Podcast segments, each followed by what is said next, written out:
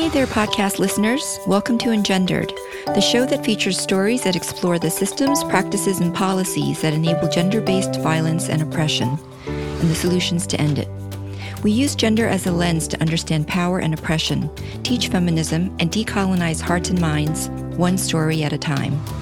Engendered is sponsored by Can Do It, spelled K A N D U I T, and I'm your host, Terry Yuen. On this episode of the Engendered podcast, our guest is Kenya Hunt, an award winning writer and author of her new book, an essay collection entitled Girl, Gurl, Grrrl on Womanhood and Belonging in the Age of Black Girl Magic. Our conversation explores the lives of Black women and cultural differences within the Black community, the trials and tribulations of being a mother, especially a mother to Black children, and the meaning of Black Girl Magic and what it really stands for. In short, we examine themes of belonging, connection, resilience, and identity. Welcome, Kenya. Thank you for having me. Well, uh, it's great to meet you. I think that this is a very apt moment for you to be part of our theme on windows and mirrors because we're at such a transition point in our culture and in our political situation as well and so many things that have happened you know have reflected kind of the the cultural history of the intersection of race and gender, which is what you talk about in your book. So I wanted to start off with just the title of your book and your intention behind writing it. What was it that you hoped to achieve by the book? And then later on, can you please define what is Black Girl Magic?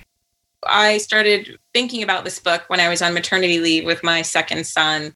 Um, and you know, my first maternity leave was a period of great reflection for me, and this was also the case with my second. And so, I really just wanted to really take some time to think through what I was observing and also my lived experience as a Black American woman abroad. You know, I was participating in this moment of heightened visibility for Black women, particularly as an editor. You know, I've worked uh, for a range of titles in women's magazines on both sides of the Atlantic but you know i was witnessing black women go from milestone to milestone magazine cover to magazine cover like you know a, a number of really um, incredible and historic feats as well. And i also you know was in t- intense discussion with the women in my network network about the our lived experiences and how that was looking you know the the daily trials and tribulations and the complications of our lives. Um, and so I was also thinking about social media and the rise of Black Girl Magic and black excellence and you know these hashtags that really became much more than hashtags you know they became movements and really like sort of rallying calls for all of us and so um so i you know i'd say black girl magic is more sort of the context and the backdrop for the book like really sort of looking at my own lived experience within the context of that. Um, so yeah, I just wanted to write about my particular truth, you know, as a Black American woman living abroad and coming into a sort of heightened understanding of, you know, the intersectionalism, you know, in my life. And then I also wanted to invite some women who are either dear and close friends of mine or women I'd encountered through work who I really admired um, from afar to contribute their stories as well, so that you know felt quite diasporic in nature. Uh, how long have you been living overseas? Um, so I, I moved here just before the Obamas were inaugurated. Prior to that, and subsequent to your move to, to England, what was your relationship to that term black girl magic and how did it change? I know that the term didn't exist in its current context, so to that concept, I guess. Yeah, I mean, I don't think, I'm not sure Black Girl Magic was a known thing prior to my moving here. So, I mean, it really, it's something that, I mean, I'll have to fact check the dates. You know, I write about it in the book, but um, it, it really wasn't, um, you know, a popular thing on social media the way it is now. I mean, so Joan Morgan, who's a writer whom I love and admire, wrote about the idea of Black women being magic in her collection of essays, When Chickenheads Come Home to Roost. And that was, published in the late 90s early aughts i believe but i mean the, the, phrase didn't you know become anywhere near you know as popular as it is now until i would say in recent years probably in the last i think five, the past five years i think it was around 2015 when it became a really popular hashtag and CaShawn Thompson was the woman who's widely credited with having sort of popularized it on Twitter. Um, so yeah, that said, when I first moved here, I mean, all of these things. I mean, I think that's what's so fascinating about the time that I've been here in the UK is that my move here, my time here really sort of runs parallel to the rise in social media, you know, like I, all of it. So, I mean, that's Black Twitter, that's the Black Lives Matter movement, that's our dependence and our, our addiction to our cell phones, like all of these movements that have sprung up out of social media and the iPhone. I feel like that all sort of happened in the decade that I've been here. Um, and so I think it's, you know, been quite a real pivotal decade for black women in a lot of ways you know black women have always existed and we've always been living our lives and doing in- incredible work and incredible feats but i think thanks to you know the power and the tools of social media and the way that we've used it to our benefit i think you know we've seen a, a real sort of heightened recognition and visibility there.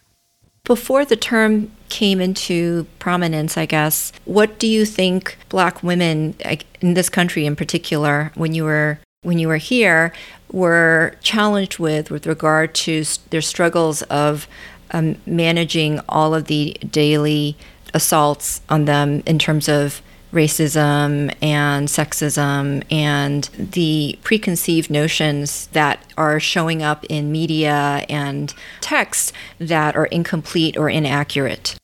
Yeah, I mean, I think I can only speak to this, you know, the particularity of my truth rather than for all Black women. And I can say, in my experiences coming up, I really try to, I mean, with the book, I really try, you know, there's some really heavy aspects of the book in terms of essays. You know, we talk about loss, a number of different kinds of loss and navigating microaggressions at work and, um, you know, personal disappointments and, you know, overt and insidious forms of racism. But I also really wanted to center the narrative of black women around joy. Because for me i think you know rising up the ranks in new york as a young aspiring writer and editor i mean i definitely encountered discrimination. I definitely encountered it you know at university and things. But i didn't really view that as sort of like the defining aspect of my life. So i feel like for me it was really this idea of you know we encounter these obstacles um, but we thrive in spite of it. You know, I keep thinking about like the this most recent election in which you know black women were so key and pivotal in, in terms of putting Joe Biden and Kamala Harris in the office. Black women did that, and they had to power through you know nearly unprecedented levels of voter you know suppression, or at least I mean in terms of the most voter suppression we've seen probably in recent memory to do this and accomplish it this. And you know that's just what they did. And in terms of my life i think and you know the, the, friends that i know i mean my experiences for the most part have been you know as a black woman have have been centered around joy immense joy and pride and love for self and each other. Uh, so just loving the experience of being a black woman despite you know, having to deal with highly irritating microaggressions in the workplace or, you know, just really kind of more overt forms of discrimination or just devastating, heartbreaking experiences like watching a, dear friend lose her brother to police brutality in California, for instance, as um, Ebele Okobi writes about her experience of, of losing her brother. So there is definitely pain, and, and yes, we're sort of living with the reality of like you know the interlocking systems of oppression that come with racism and sexism. Um, but for me in writing the book it was really really um, important for me to frame the book in a certain way so that i wasn't framing my own personal experience of black womanhood as being like a problem area or of being like downtrodden and like criminally overlooked uh, or abused in terms of you know how we internalized it and, and and live our lives. Is that what you were referring to when you talk about seeing yourself through the eyes of others like when you moved to london that it gave you a new perspective of yourself. What was that perspective that joy part or is there something else that you were re- referring to? Well and so that one there's an essay called an american in london and i talk about how it took my leaving america to sort of develop a different understanding of my blackness and my womanhood and how you know taking these taxi rides and in having engaging in these conversations with you know eh, eh, a, diverse range of taxi drivers really gave me a, a, different sort of view of it basically just you know it was a completely different inter- interaction outside of my echo chamber so it was a really interesting look at how people view where i come from so i mean whether it be America or Black American women or me personally. And so I think, you know, we've seen lots of films and television shows, you know, age old um, sort of works that look at the idea of the taxi cab confessional and that sort of thing.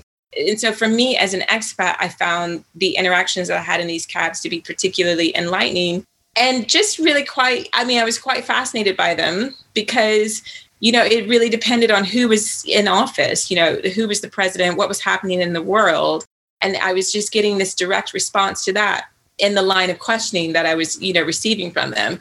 So, you know, one when I first moved here, um, the Obamas, you know, it was the end of the Bush years. The Obamas were coming into the White House. There, there was a real tremendous degree of curiosity about the Black American experience, as well as goodwill and excitement for this next, you know, this new chapter or then you know here when Meghan Markle was you know on the cusp of marrying into the royal family via Harry you know that again you know I would get more curiosity or you know there were those who might who were a bit suspicious of who this Meghan Markle character was so you know lots of questions about that I mean there basically I found myself repeatedly being in a situation where I was re- representing an entire group or demographic of people whether it was like an entire nation or an entire age group or a racial group or that sort of thing. So it was really quite fascinating being in the position of having to speak to that.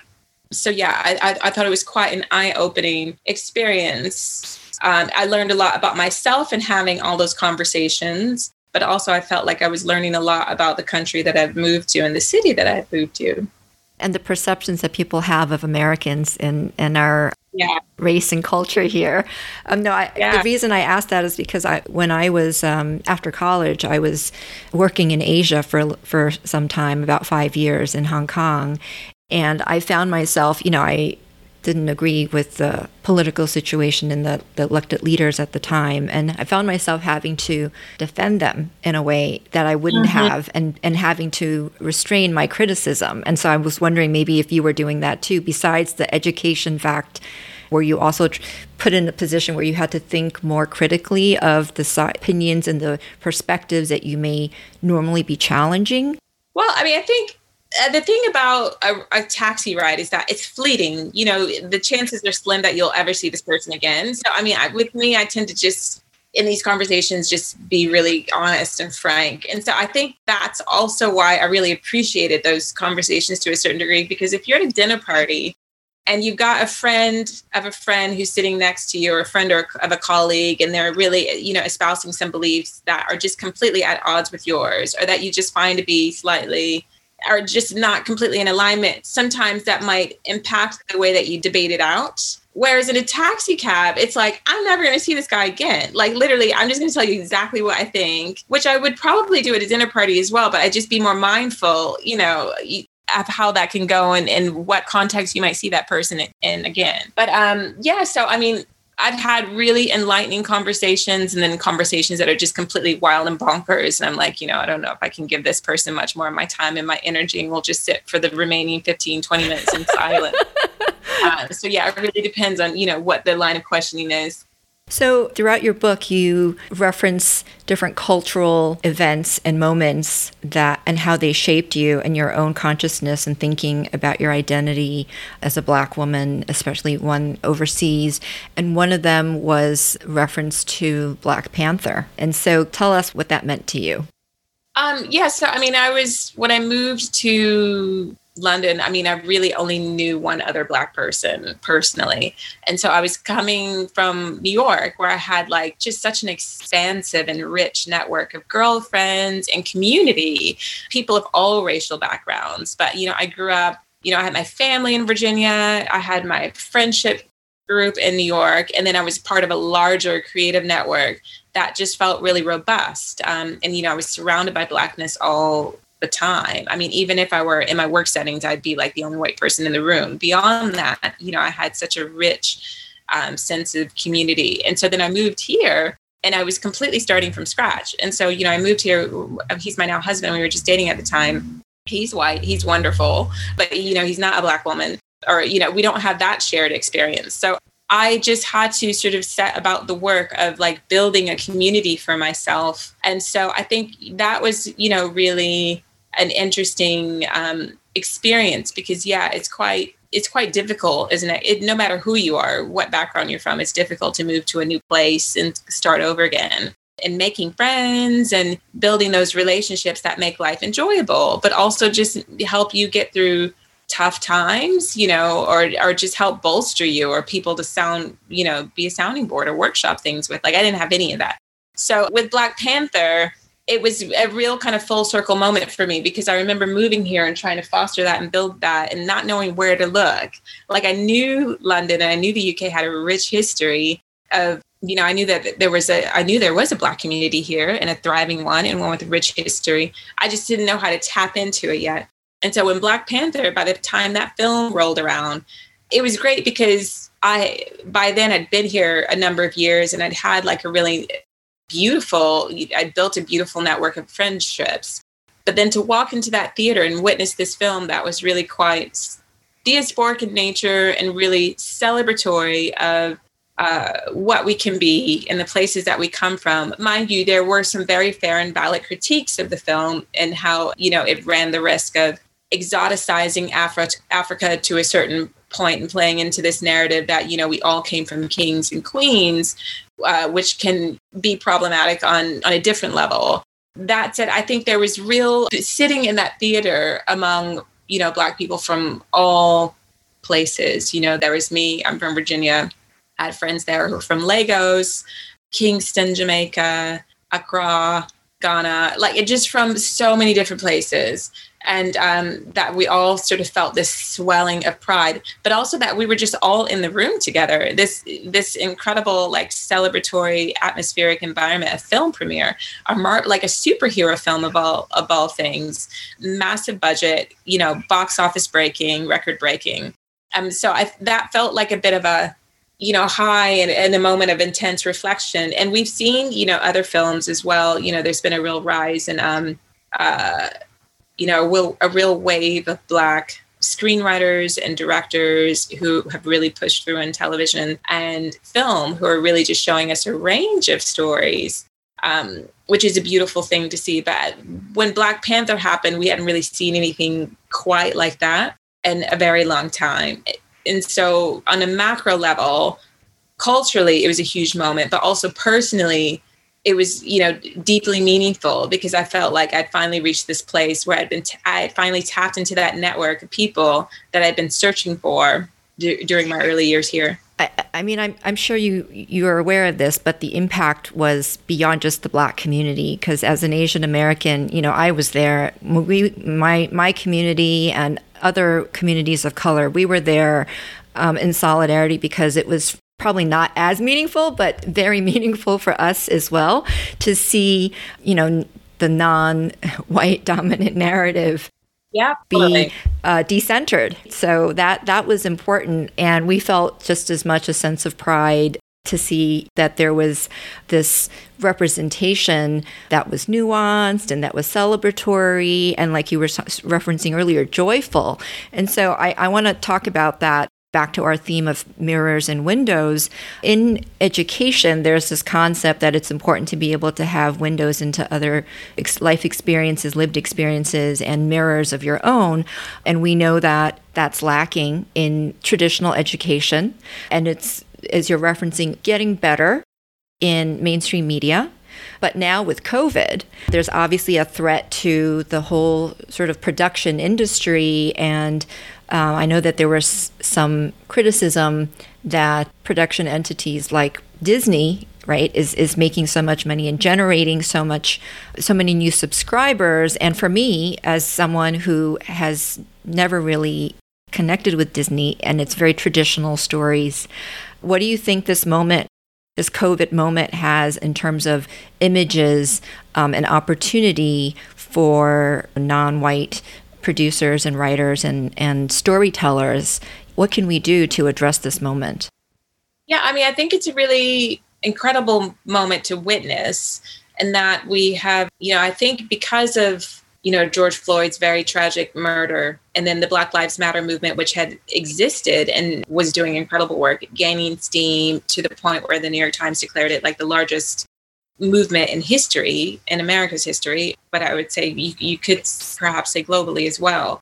I think that inspired um, or escalated a lot of conversations that people had already been having in a number of different industries from film and television to book publishing to you know media like magazine publishing women's media and fashion media which is where i am and so there's been a lot of discussion and people asking how, what can we do to prevent this from being a trend i mean the new york times just ran a, a piece on friday i believe it was that sparked a lot of discussion around just how white book publishing is and one of the um, publishers who was quoted in the piece said, quite frankly, that you know publishers tend to sort of reawaken to the fact that Black people exist like every ten to fifteen years, and it you know it ebbs and flows with the news cycle. And I would say that you could that's transferable to fashion, to film, to television, all of it. And I think I'm not sure. To me, what's happened this year feels more meaningful than just a rotation of the trend cycle.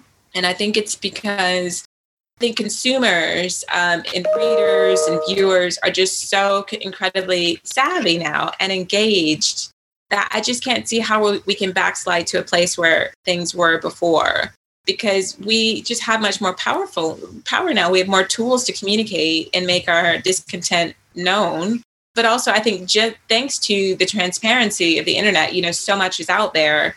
You know people are just much savvier. So in terms of just sort of building on some of the momentum that we've seen in terms of like you know a wider range of storytelling a more representative you know cross section of books authored by black people television shows created by black screenwriters and directors films you know art exhibitions and the like I think a part of that is just keeping conversations like this going, like keeping it out there. But I think also there's just the persistence um, and the dedication required to keep putting in the work to make sure that we're constantly creating opportunities for each other and making sure that these things are successful so that there continues to be a business case for it. I mean, I'm, you know, we were talking about Black Panther earlier. I remember there was a similar wave happening with Asian Americans where we were seeing films and television shows hitting the theaters and Netflix that, you know, people were really getting behind. Like there was just, you know, such elation to see these stories being told. So I think a, a key part of it is also like really supporting these moments when they happen so that there continues to be a case for it. Well, you know, this year probably hasn't been helpful for Asian Americans with COVID and the backlash that we've received.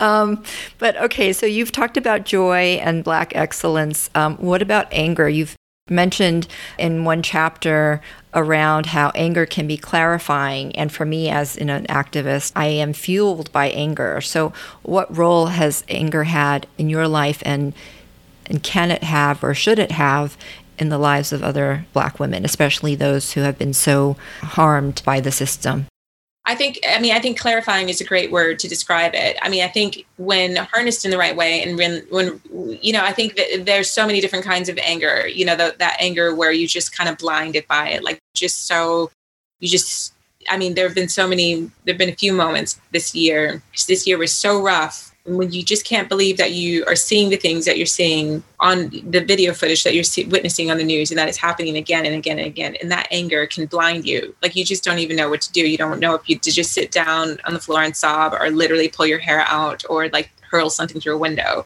Um, and, but then there's the the kind of anger that can really be clarifying and really sort of like clarify a sense of purpose and give a sense of perspective and so I think in a lot of ways, I think that's the silver lining of this year that out of all this deep, deep, intense pain and hurt and fury, there has also been a, a, clarity of purpose and a, a, heightened sense of what really matters and the battles that are worth fighting and what's really worth pursuing and sticking with, you know, in the long term.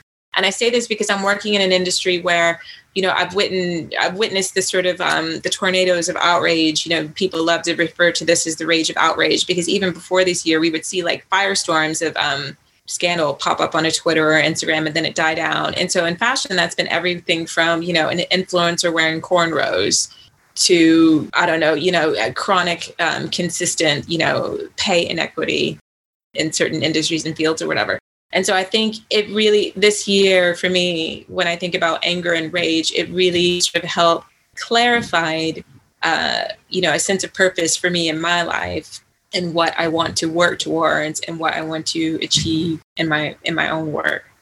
So as a corollary to that, you quote uh, Audre Lorde's Burst of Light, where she speaks about self self care not as a self indulgence, but as necessary as a form of self preservation and uh, as an act of political warfare. And especially, you know, this year in times of COVID and the, your references to the hopefully mo- now more widely known disparities in maternal mortality in the black community and just health disparities in general. Um, what can we do to help support greater awareness collectively about these disparities and how can we support individual black women in being able to engage in um, the self-preservation and self-care the self-preservation and self-care i mean i think there's a n- number of different sort of spheres in which we can speak to it i mean as someone who wrote a book while juggling work and um, child rearing i can say personally in terms of self-care it made a huge difference to me in my life to feel like I was supported. And so that was number one by, you know, my like minded friends, my chosen sisterhood, who really helped support me emotionally through, you know, the, the challenges of juggling these things, but also supported at work by, you know, incredible women who got it, who got the juggle. I mean, I, I'm fortunate to work in an environment of women who are real grown-ups you know some have children some who don't but there's a real kind of like sisterly environment and i think that really goes a long way in terms of you know women really advocating for other women as we navigate these really strange circumstances this year as we're all working from home and really trying to offset like declines in revenue streams or you know keep your businesses like thriving or afloat or whatever while also just trying to like have a life and um, have kids and or, or have lovers or or be in solitude and like keep your head above water. Um, and so i think you know feeling supported at work and also feeling supported at home with my friendship network and with my family like those are the things that have made all the difference in, to me in my life because otherwise i don't think i would have been able to do this. And so i think in terms of black women i know you know again i i you know in promoting this book i've been really careful in trying to just speak only to my experiences rather than you know because we have um, so many different circumstances and stories. But i have been in places where i haven't necessarily felt so supported or when i've left the room i'm not necessarily sure what's being said about me or when opportunities are coming around i'm not sure who's like sort of advocating for me and those sorts of things. And i think that's the stuff that can really make you feel decentered and destabilized. And so i think i always try to make sure that i make the people who are around me who I work with or um, who are creative collaborators, you know, outside of the formal sort of boundaries of like, you know, the nine to five job or just in my personal and social life, that I feel that I make the women in my life feel supported, like I have their back. I mean, I feel like that's a very basic notion, but I think it's some it's something that is extra extra meaningful right now when you have an uncertain economy and you feel like the ground is moving beneath your feet. And um, because you know income are so important to us. And when that's in flux people can react in a range of really really strange ways.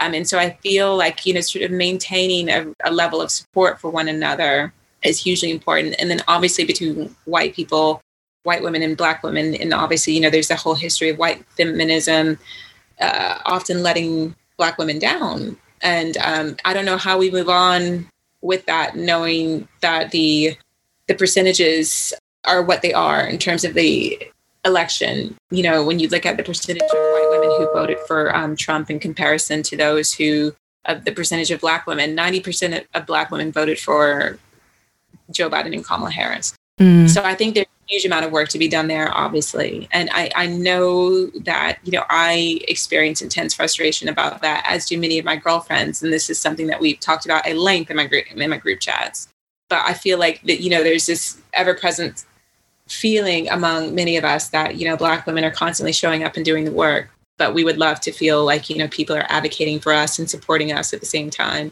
I feel fortunate and privileged that I'm currently in a place in my life where I do feel largely supported. And I think that's why I've been able to do what I have done. And I would love to see more women in, in this place and in this position.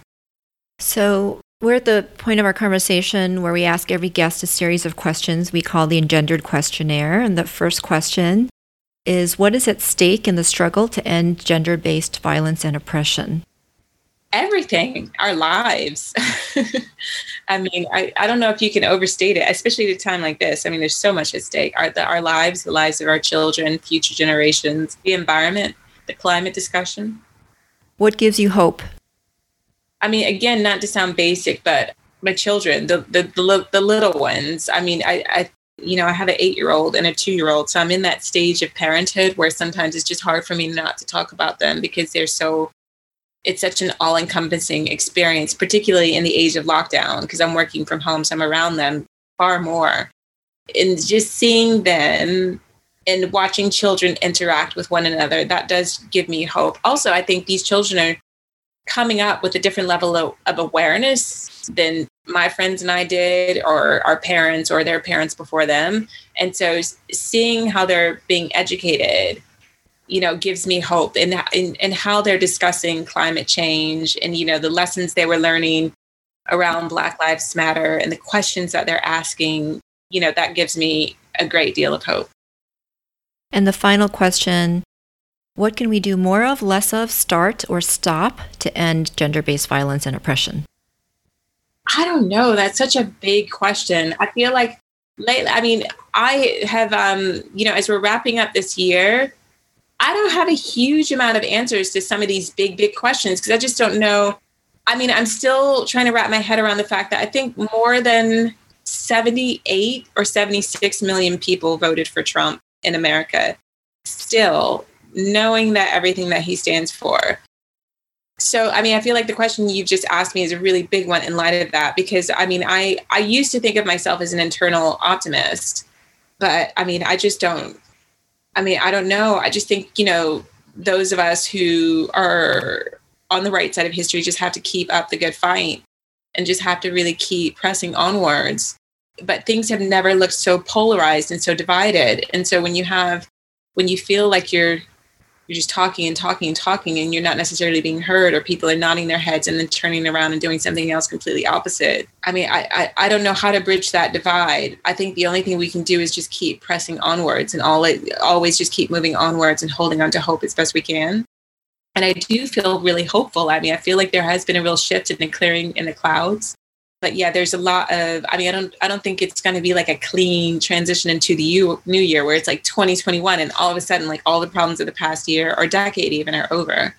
So yeah, I don't have the answer to that question. I mean, I've definitely been asking a lot of big questions myself as I try to like as I try to wrap my head around everything that we've been through over the past 12 months.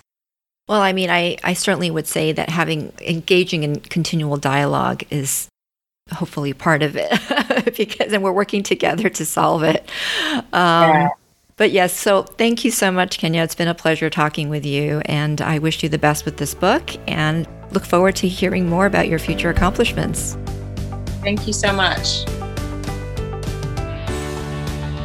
Thanks for listening to this episode of engendered.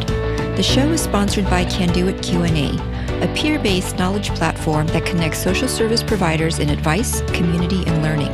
You can join Canduit Q&A for free at qna.kanduit.com. I'd love to get your feedback and hear any questions or suggestions you may have for the show. Please email us at engenderedpodcast at gmail.com with your questions.